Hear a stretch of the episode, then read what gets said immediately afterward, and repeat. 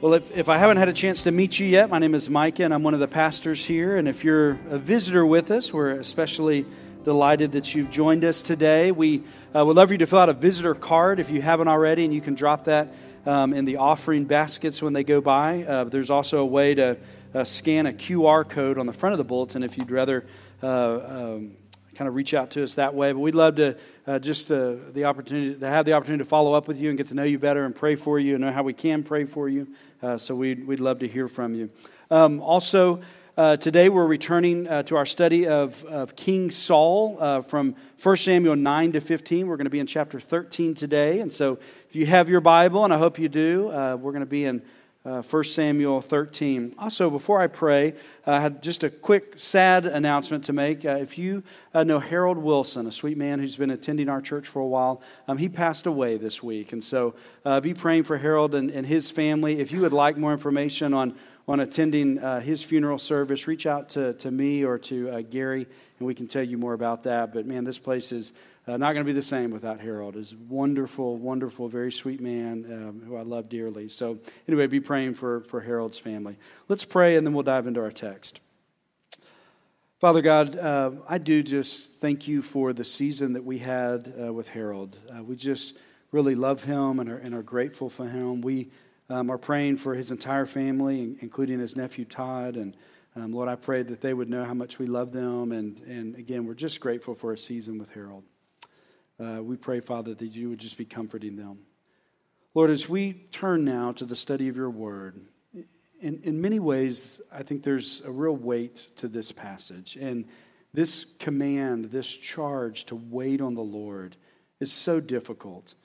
No doubt everyone in this room is waiting on you for something, and there's challenges to that waiting. And so, Lord, I pray that we would really glean the wisdom that we need to from the life of King Saul that, we would not go the way that he goes, that we would uh, not put limits on you and limits on, uh, on our waiting, but that we would just trust you in all things, that we would push into uh, anything that is causing waiting to be difficult, that we wouldn't run from this season.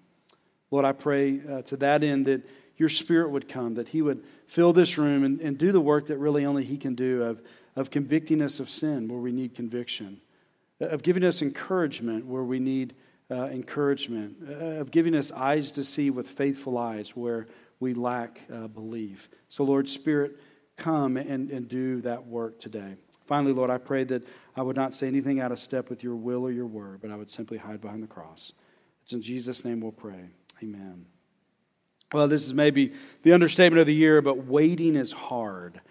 And Steve and Sarah described their adoption journey as a graduate degree in learning how to wait on the Lord. Uh, they adopted their daughter from a country in Africa, and, and everything took longer than what they expected. Even uh, uh, getting into the country, getting permission uh, to adopt her took longer. Uh, uh, over and over again, they would have an official slow walk paperwork or cancel a meeting, or, they even at one point waffled on uh, letting the girl leave to come to America. At one point, uh, Steve just kind of ran out of time. He, he ran out of the time uh, that his work gave him to go over there, and he had to fly back to America for work. And then Sarah remained in Africa by herself, waiting to adopt their daughter. And every step of their journey, Sarah was praying for God's help. And, and, nothing went according to her timetable. Nothing went according, her, according to her heart's desire. And, and she uh, longed more than anything just to scoop up that little girl and head to America to start their life together. But, but she didn't run from the, the lessons that God was trying to teach her on waiting. She realized that she was just going to have to wait on the Lord, and waiting is hard. And so she decided just to push into it. And, and in that hotel room in Africa, all by herself, she would just cry out to the Lord and, and she would just lay her desires before the Lord, wanting that daughter to, to come home with her. And, and, but she also would cry out in faithfulness, believing that God was in control of that process, believing that God was working good in that process, knowing that He was working good in, in all of this waiting. She didn't run from the waiting, but she allowed Him to sanctify her through the journey. 1 Samuel is all about waiting on the Lord. It's this call to wait on the Lord, but as we all know, waiting is hard.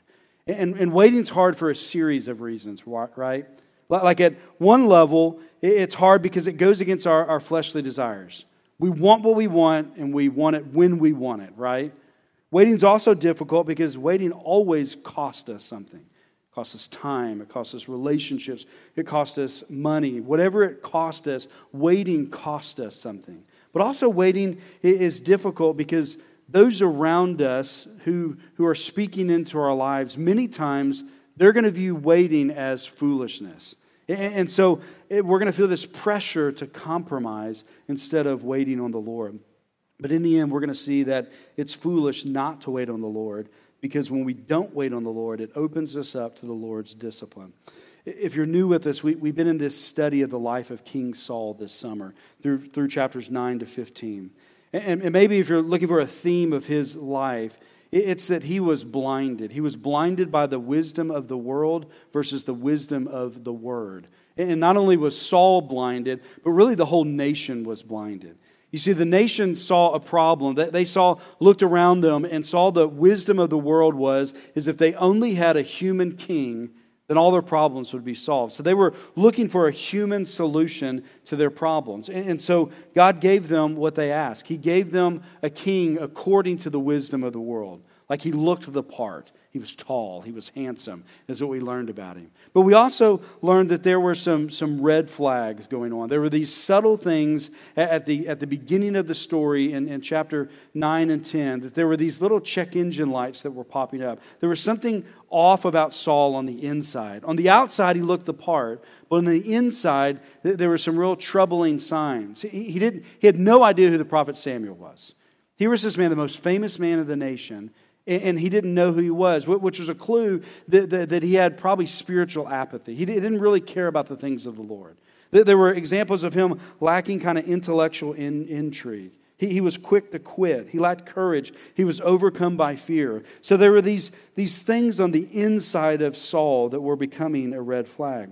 But, but as we step into these uh, final chapters of Saul's life. We're also coming out of, of chapter 11, which is really the climax of his reign. He, he's now king. He's set up his army. There, there's these victories. He has this great victory. And, and so Saul is kind of beginning to figure it out. He, he's beginning to get into a good rhythm uh, of, of being a king. But, but starting here in, in chapter 13, we're going to begin to slide down. We've talked about Saul as, as kind of a foolish character. And really, from this moment on, he's going to be increasingly foolish. He's going to be increasingly sliding down into foolishness. There's kind of three turns I want you to see to this passage today. And the first one is, is waiting on the Lord begins in the heart. Look at the first four verses with me. Saul lived for one year and then became king. And when he had reigned for two years over Israel, Saul chose 3,000 men of Israel, 2,000 were with Saul at Michmash in, in the hill country of Bethel, and a thousand were with Jonathan at, at Geba in, in Benjamin. The rest of the people uh, he sent home, every man to his tent. Jonathan defeated the garrison of the Philistines that was at Geba, and the Philistines heard it. And Saul blew the trumpet through all the land, saying, Hear, let the Hebrews hear. And all, and all Israel heard it said that Saul had defeated the garrison of the Philistines, and also that Israel had become a stench to the Philistines, and the people were called, called out to join Saul at Gilgal. The first thing I want you to see is if you were following along in a different translation, verse 1 might have been a little bit different uh, in your translation. I use the English Standard Version or the ESV. The ESV and the New King James and the King James translate this uh, the, the, way I just read it. But if you have the NIV or the CSB or even the NASB, they translate it a little bit different. What the ESV is doing is translating it in, in a, in a more literal way, where, where it doesn't include that, that he was 30 years old or that he reigned for 40 or 42 years. But if you're using one of those other translations, that's added in there. Now, those other translations I think are probably more accurate than the ESV on, on getting to uh, what, they, what the author was trying to communicate. But again, the ESV takes a little more literal reading, and it doesn't include those years in it. Now, chasing, I just chased that in case you uh, have one of those ver- uh, versions that really doesn't have much to do with the story or the point of anything, except to say we're entering into a new season of Saul's reign. in this new season, uh, like we've said, Saul is beginning to fulfill kind of this charge of what a king ought to be doing. He's raised up an army, he's defending his nation, he's attacking the enemies around him. He's doing what a king ought to be doing. Now, if you uh, maybe to get a lay of the land here, if you were to look at a map of ancient Egypt or ancient Israel, uh, all of this is happening in a very, uh, very close proximity uh, to each other. If you've ever been to Israel, you know that it's a very small country. It's way smaller than the, than the state of Texas, okay? And so all of this is happening just within miles of each other. And so what we, what we know about the map here is that the Philistines are in this town that, that is really located in the heartland of the nation of Israel. It's pretty close to the border of the tribe of Benjamin to the south, and then the tribe of Judah, which is right next to it, which is pretty close to uh, the modern day city of Israel. So this is right in the middle of the nation. And so that's part of why it was a real threat. But then the other areas where, uh, where Saul uh, sets up camp and then where Jonathan set up camp is they're a little bit closer into the city of Israel. And, and if you were to see it on a map, what Saul is trying to do is he's trying to kind of block off roads for them to then go into Gilgal and, and take over the city one thing else to note here uh, this town geba it has significant because this is one of the, uh, the priestly towns so it's linked to the worship of god. Now if you're following along in the story and if you know anything about king saul and then later king david jonathan is a very important character in that story. But, but jonathan is now coming on to the scene. Now if you know anything about jonathan he's a, he's a heroic character for a lot of reasons as, we, as the story progresses and we begin to see uh, kind of uh, examples of his heroism here.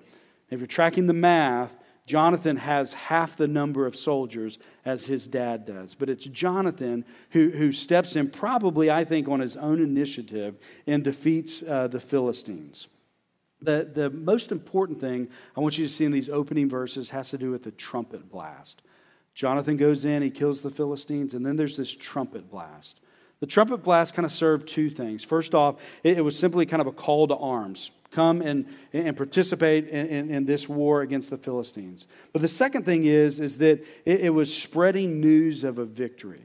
Now, the thing I want you to notice here, maybe you caught it, but notice uh, how, how Saul, uh, notice the good news about the victory that goes out. Who, who is it that is communicated to the nation that won the battle? It was Saul, right? But, but if you look up above that, it wasn't Saul who won the battle, it was his son Jonathan. Now, now listen, this is, you know, this is speculation on, okay, why did, why did he say Saul instead of Jonathan? Now, maybe he justified it and said, listen, in some degree, it was me because I'm, I'm the king of everything, and so it's my victory. Maybe justified it by saying, listen, it's my son. I taught him all that he knows. Or, or maybe he said, listen, I gave the orders for it. But at the end of the day, it wasn't Saul who won the victory, it was Jonathan. But Saul was quick to uh, take credit for the victory. I camp out on that just to say, I think it's a red flag, it's a check engine light of something wrong or something off in Saul's heart. Now, listen, the, the point of this uh, entire chapter is, is that God is going to take the kingdom away from Saul, okay? But it starts uh, with something in Saul's heart. He, he's not going to wait on the Lord. His behaviors, what he does on the outside, is not waiting on the Lord, but that's connected to what's going on on the inside. On the inside, he doesn't have a heart that's willing to wait on the Lord. So, the, the, the problem that we're going to see in the next section of him not waiting on the Lord is connected to the fact that on the inside, he doesn't have a heart desiring to wait on the Lord. Friend, the charge of this passage is to wait on the Lord. And before you evaluate if you're waiting on the Lord, you need to ask what's going on on the inside. On the inside, are you willing to wait on the Lord? Okay, waiting on the Lord then moves to the hands. Starting in verse 5, we read The Philistines mustered to fight with Israel 30,000 chariots and 6,000 horsemen and troops like the sand on the seashore in multitude. They came up and encamped at Michmash to the east of Beth Aven. When the men of Israel saw that they were in trouble, for the people were hard pressed, the people hid themselves in caves and in holes and in rocks and in tombs and in cisterns. And some Hebrews crossed the fords of the Jordan to the land of Gad and Gilead. Saul was still at Gilgal, and all the people followed him trembling. Let's stop right here. And what I want you to see is that Jonathan defeats the Philistines, and then the Philistines respond with this overwhelming force. This huge army then invades ancient Israel, and as a result, the Israelites are overcome by fear. It's like the sand on the seashore, the number of Philistines who are invading them now. And they are overcome by fear, and soldiers are beginning to scatter. They're beginning to desert the army. Verse 8 He waited seven days, the time appointed by, by Samuel, and Samuel did not come to Gilgal, and the people were scattering from him.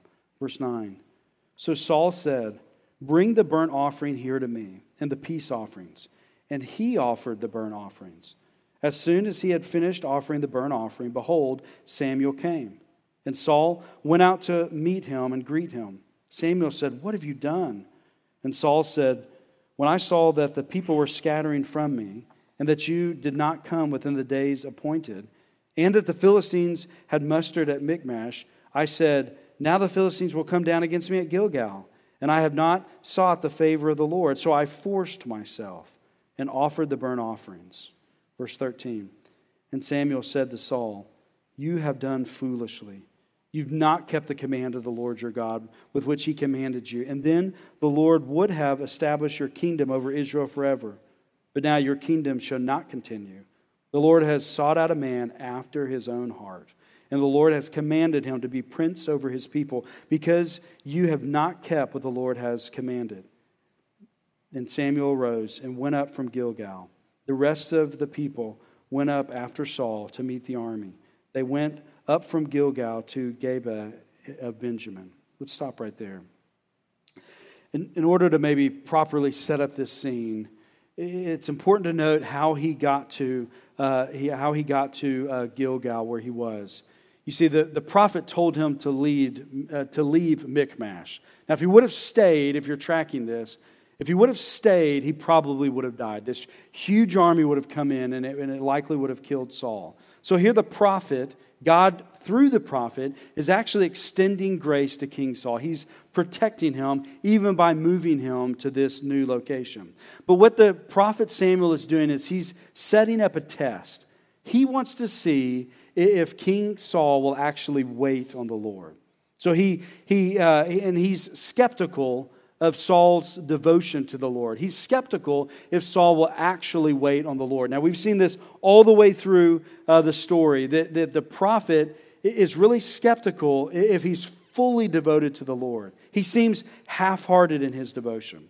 He seems compromised in his devotion. And so he's he sets up this test to determine if he is half hearted or if he is completely devoted to following the Lord. Now, now, that point's important because that's how you determine if you or someone else is truly devoted to the Lord. Like, like when there's a test and it costs you something to follow the Lord or to wait on the Lord, that's when you know you're truly devoted to the Lord. Or when you see someone else, when it costs them something to wait on the Lord or to trust the Lord or to follow the Lord? Do they push through that and keep following the Lord? It, it's a great test of devotion. Like, for example, we know, uh, uh, you probably know someone who says they're genuine in their faith, but then they might choose their politics over their faith. Or maybe they, they choose their economic situation or their economic well being over their faith, right? Those are tests to determine where are we really in following the Lord. Uh, there's a pastor here in, in the DFW area, and um, his, his son is, is living an, an open uh, lifestyle that is clearly contrary to the teaching of God's Word. It's clear. The, the Bible is clear on this lifestyle. And it's been interesting as the years have gone by, this pastor has, has really chosen to accept his son's sinful lifestyle over what the Bible clearly teaches about it.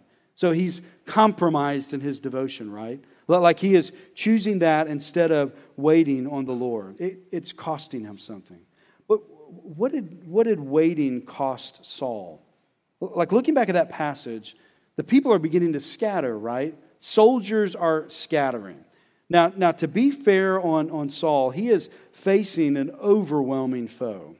In other words, for every Israelite soldier that leaves him, the Philistines get stronger. So his fear is justified, okay? And, and I think we have to be careful on this point because it, it's easy to read the Bible and kind of roll your eyes at, you know, at, at how unfaithful they are. But we need to look at Saul and recognize that his fear is justified. The problem is, is that it's a test if he fears the Lord more. Do you see that? The fear is real, and it's not a crazy fear. It's a legitimate fear. He is charged with defending the nation, and they're about to get wiped out. He was justifiably fearful. The problem was is that he feared the Philistines more than he feared the Lord. That's what it cost him. There's another problem with waiting on the Lord that makes waiting on the Lord so difficult. It goes against our fleshly desires. We want what we want, and we want it right now, right? And this is what he is facing, okay? Now, again, this is not a this is not a silly fear. It's not a silly thing that he wants. It, it's a good thing that he wants. He wants to defeat the Philistines. He wants to protect his nation. It's not, a, it's not a bad thing that he wants. But at the end of the day, God is calling him to wait. Now, notice, he's willing to wait seven days, but not eight. Is that what your devotion is? I'll go this far, God, but I'm not going to go this far. The point here is that's not faithfulness. Do you see that? If you pick and choose what you want to follow, or if you're only going to follow him this far or for this long, then that is categorically described as foolishness. It's unfaithfulness here. And I'm going to go so far as, as to say this too. What is going on in Saul's heart clearly is that he's willing to jump through the religious hoops for a season if, if he's able to get what he really wants. Does he really want to faithfully follow the Lord, or does he really want to defeat the Philistines? You see, he's using burnt offerings, peace offerings, the prophet, to get to where he really wants to go. Do you see that? He's using his religion to accomplish something else. Friends, that's called superstition, not spiritual maturity, okay? That, that's by definition what's going on here. That's where his heart is. His, his heart's true desire is this thing over here, and he's going to use God, use religion to get there. But when it doesn't go the way that he wants, he's willing to abandon the religion over here. Do you identify with Saul's struggle here? I, do. I'm, I'm going to put my cards on the table. I totally get this. I totally get this tension. You see, th- there's times when we want something, we even want something good, and it's frustrating to wait on God to give it to us, right? Have, have you ever prayed for healing, but were told to wait on Him? Have you ever prayed for a relationship to be reconciled, but God didn't snap His fingers and it was all roses after that? Waiting is really hard, right? Let me give you one more uh, reason why waiting on the Lord is difficult. Another reason why waiting on the Lord is so difficult is there's always going to be people around you that think it's foolish that you're waiting on the Lord. You're going to hear a lot of voices saying how foolish it is to wait on the Lord. No doubt King Saul had this going on. No doubt his generals were pulling him aside and saying, We're at day seven. Guys are leaving. Philistines are coming. Can you just go do this? Can, can you just check this religious box so that we can move on and get, you know, get to the business of fighting the Philistines? No doubt there were voices in his life telling him that he was foolish for waiting on the Lord. Do you see that? That's the same as it is today. If you, if you are going to walk faithful with the Lord, you're going to have these voices telling you that it's foolishness. Have you heard those voices? Like if you, like if you had a coworker that tells you it's ridiculous to wait on the Lord, do you have a friend or a, maybe even a family member who encourages you to compromise and says you're just being foolish by, by waiting faithfully on the Lord?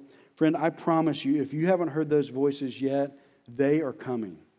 If you're going to walk faithfully with the Lord, those voices are going to come and they're going to tell you how foolish you are. Well, how did King Saul respond? Look, look at verse 12. There was a cost to this. There was a cost of waiting. It went against his fleshly desires. There were voices telling him he was foolish. And then in verse 12, we read, I forced myself. There it is, right? That's how he responded. Waiting on the Lord was not accomplishing his heart's desire, So King Saul forced his will. Waiting on the Lord wasn't happening in his timeline, it wasn't happening the way he wanted. The door wasn't opening. God wasn't opening the door for him the way he wanted, so he decided to kick it open. Forcing our will means that we seek to accomplish what we want when we want it in our own strength. That's what it means that he forced himself. It means being willing to compromise what God wants for what we want. It means maybe justifying what we're doing uh, as even good. It means that we're willing to, to speak to God, but not really listen to God. I, I have so many illustrations of this, but um, I have found waiting on the Lord incredibly difficult. And this might sound weird that a pastor would say it's hard to wait on the Lord.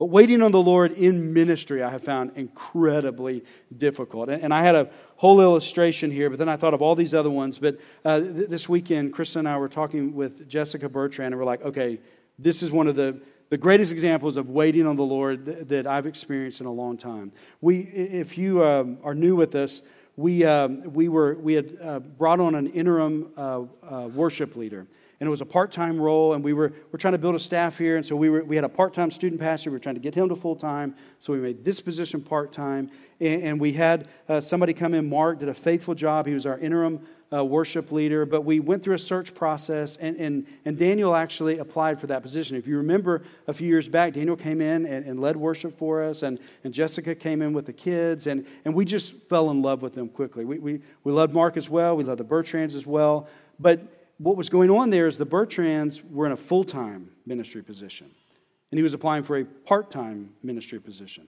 So they were willing to, to take uh, to work outside of this, a full time job, and then come to this. But, but it was going to be a, a, stretch, okay? Like it was a very sacrificial thing that they were doing. And, and, and we as an elder team wrestled with this. We, we weren't sure what to do. And we landed on, you know what? We, we're going to try to live within our means here you know, we want to take care of people the best we can. We, we, just, need, we just need to wait. We need to wait on this. And, and by God's grace, God had brought Mark Clements to us, and Mark led us faithfully for a year. When, when Mark came to us and said, Hey, I think God's calling me back in a full time ministry, the elder team was like, Man, we just went through this whole process. What is God doing here? And I remember distinctly Mike said in a meeting, Hey, uh, what, what's up with Daniel Bertrand? and I said, Funny you ask. I actually looked up on the website, and yeah, he's still there. We posted the position, and, and, the day after we posted it, Daniel called me. And I said, It's funny you called. He goes, Do you remember me? I go, Oh, yeah. I said, I was going to give you one more day, and then I was going to call you. And uh, God worked all of that to where then God eventually brought Daniel to be our worship pastor. Listen, I tell you that story because for me, it was a great example of just waiting on the Lord, and God's going to orchestrate things in the way that He wants them to orchestrate them, okay? Listen, I find this very difficult. I tend towards forcing my will on things. I tend towards kicking open doors instead of waiting on the Lord. And for me, that little scenario, all those little things that happened in that moment, were a great reminder of the virtues of just waiting on the Lord. It's foolishness to exert your will. Now, listen, if you go back to the passage in verse, uh, in verse 13, notice that the prophet says to the king, You have done foolishly.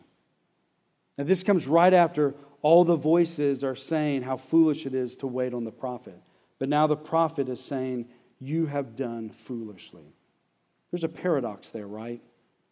But many times what the world says is wise, God says is foolish.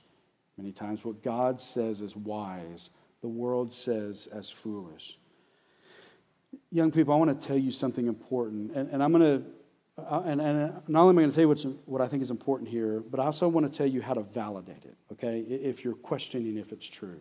here's what I want to say. When you wait on the Lord, even when you, you desire to force your will, God will bless you in that. Now, I'm not talking health, wealth, prosperity. It's not going to make you a millionaire if you wait, okay? It's not that you're never going to have struggles after that. But if you wait on the Lord, He will bless you. And hear the flip of this. If you don't wait on the Lord, if you rather force your will, God, it opens you up to God disciplining you.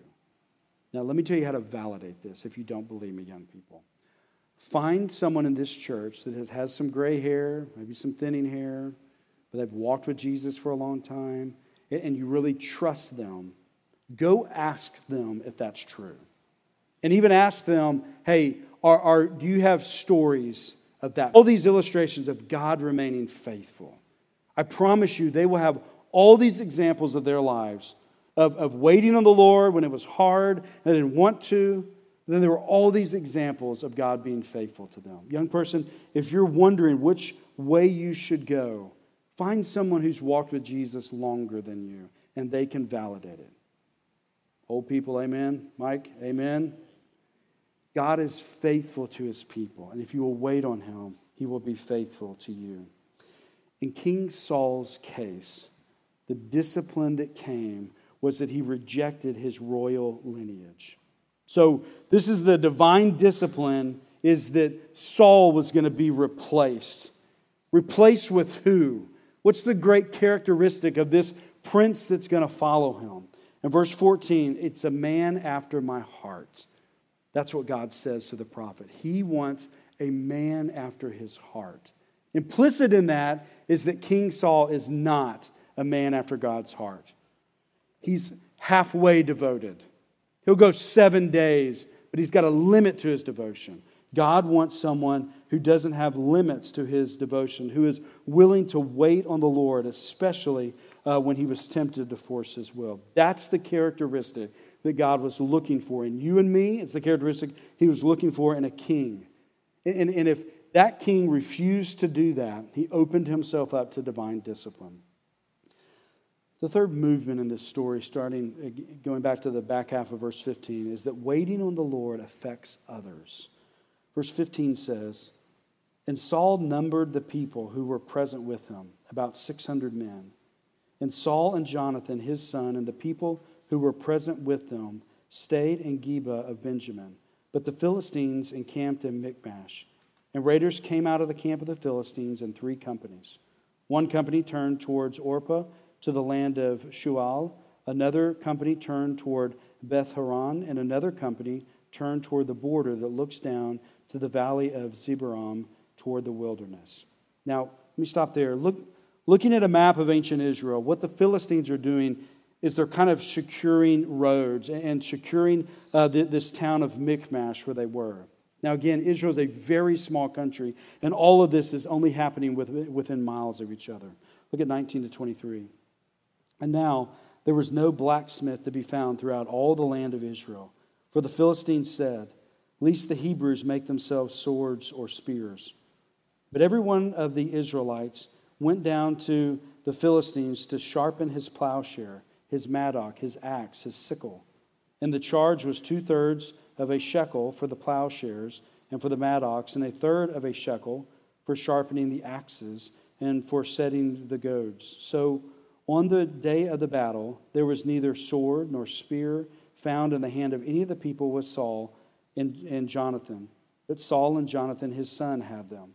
And the garrison of the, and the, garrison of the Philistines went out uh, to the pass of Michmash apparently what's going on here is the Philistines had, had uh, more developed technology. They had better weapons. And, and, what they had done successfully, apparently, is, is build this uh, embargo against the nation of Israel so that they couldn't develop these weapons. The, the scene here is, is that the Israelites are outnumbered and they're outgunned. And they're using literally uh, uh farm tools in order to fight them. Now, the state of the story where it ends in chapter 13, it reminds us that waiting on the Lord affects others. So when we force our will, like the king did, it can have these negative impacts on those around him. And it's the same thing for us today. When you choose to unfaithfully not wait on the Lord, it's going to impact those around you. As Americans, we struggle with this tension on individualism. Certainly, we're individuals. You're, you're saved as an individual. And there's virtues about individualism. However, we can, as Americans, sometimes take it so far as if our individuals it doesn't affect anybody else. The things that we, that we do or how we live or how we think, that doesn't really affect anybody else. But that's not true. Like what you believe and how you live, it affects the ones you love the most. You see, mature, godly people take into consideration how their beliefs and actions impact those around them. The final lesson of 1 Samuel 13 is that waiting on the Lord affects other people. Now, listen, as King Saul has experienced, and no doubt you have experienced. is that when you wait on the Lord, it costs you something. Also, when you wait on the Lord, it goes against your fleshly desires. You want what you want, and you want it right now. And it goes against those fleshly desires, and it's also foolishness in the eyes of the world. Waiting is hard. However, hear me, waiting is not bad. Waiting is actually good. Students, if uh, you're waiting to be adults and to have greater freedom, don't force your will, but wait on the Lord. Young adults, as you wait on the direction you should take, don't force your will, but wait on the Lord. Parents, as you wait to hit a certain number or, or to Uh, or wondering how your children are going to fare, don't force your will, but wait on the Lord. Friends, as you wait for those test results, don't force your will, but wait on the Lord. John Piper has a great explanation on, on waiting on the Lord. He says that waiting on the Lord is the opposite of running ahead of the Lord, and it's the opposite of bailing out on the Lord. It's staying at your appointed place while He says stay, or it's going at His appointed pace while He says go. But how do we do that? We've established it's hard. But, but what's the good news here? The good news is when God calls you to wait, God is working in that moment. He's working in that season. When He calls you to wait, God is working. I'll give you one verse on this. 2 Corinthians 9 8 says, And God is able to make all grace abound to you, so that having all sufficiency in all things at all times, you may abound in every good work. In other words, Jesus died to give you sufficient grace, even sufficient grace to wait and to grow in that waiting season. He is working in that moment in your life. If you're waiting on something, God is working in that moment. You see, He's, he's working to sanctify you, He's making you more patient, he, He's making you trust Him more. He's given you a divine and eternal perspective that maybe you didn't have before. He, he's drawing you closer to Him. He's conforming you into His image. Wait on the Lord, especially when you want to force your will.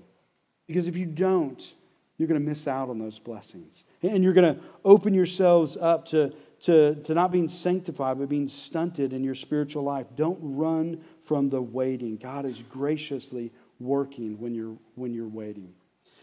Going to back to that couple who was adopting that sweet girl, Steve and Sarah, they, they finally were able to get their, their daughter home. But once they got back to America, she says that that's really where the season of waiting began. You see, they, they knew it wouldn't be easy, but they just didn't realize how difficult it would be. They didn't realize how difficult it would be to, to raise an adopted daughter who was uh, ethnically different than theirs. They, they didn't realize how difficult it was going to be for her to, to fit into this new culture and the challenges that came there. They didn't realize how difficult it was. On, top of all of that, she was struggling with feeling abandoned by her birth parents. You see, this journey of adopting, it was hard, but, but the journey of raising her, that was even more difficult. You see, Sarah wanted all these things. She, she longed to be close to her daughter. She, she longed for her daughter to be happy. She longed for her home to be peaceful. And none of that was happening, and she was having to wait on the Lord. She was in this new season of waiting. But, but once again, like she did in, in that hotel room in Africa, she decided not to run from the waiting. She, she tried to push into it. Okay, what, what, what is God trying to do here? Once again, she trusted God and, and, and didn't run from waiting on Him. She went deeper in her relationship with God. God actually drew her, her closer to Himself. She, she grew in ways that she hadn't grown before. You see, she had tried so many ways to kind of force her will on her daughter so her daughter would be happy. And it blew up every time, and she learned to trust the Lord with her daughter's heart. She, she, prayed, for the, uh, she prayed to the Lord uh, that, that, that God would change her heart and help her just to be happy and not angry. Instead of running from her daughter's unhappiness, she, she, and, and, and instead of trying to control it, she asked God to give her the strength to shepherd her daughter and to, to be patient with her and sacrificially love her, especially when it was hard. What she found is she was becoming more patient, she was becoming more loving. Sarah also says that she really struggled with a lot of entitlement at that time. She did so much for her daughter, done so much. And here she just seemed so ungrateful. But even in that, she pushed into that. And, she pushed into, okay, I, I don't have peace in my home. I don't have peace in this relationship. But she pushed into her relationship with God and found peace there. And through that, God helped her sacrificially love her family while also gaining abundant life. And she didn't slide into bitterness over it all. Friends, poor King Saul teaches us this, the importance of waiting on the Lord. It's hard, it costs something. It goes against our fleshly desires. It, it, it, it's going to be foolish to those around us, but fight the desire to force your will. Friend, Jesus died. He died in order to give you grace that is sufficient for everything that you need.